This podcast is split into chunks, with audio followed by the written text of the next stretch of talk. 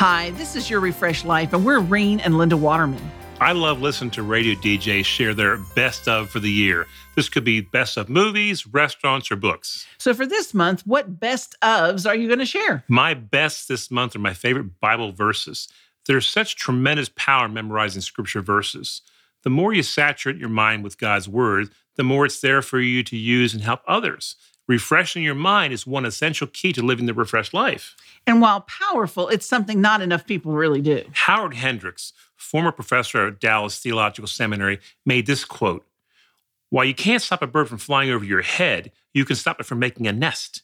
You can control your thoughts by soaking up scripture verses and not let bad thoughts occupy your thinking. Whatever challenges you face, there are numerous verses that can help you overcome sticking points in your life.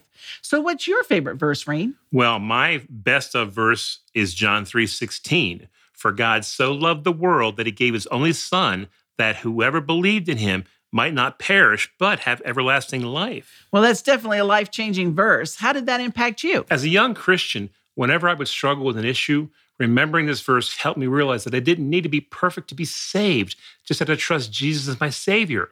Over the years, I've been able to share my faith with others and help them understand they don't need to know everything to be saved, just this first point, and over time, they will grow in the knowledge of the Bible.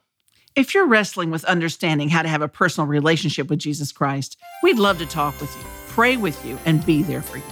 Email us at info at your refresh life. And remember, Live refreshed. Share your refreshed life today.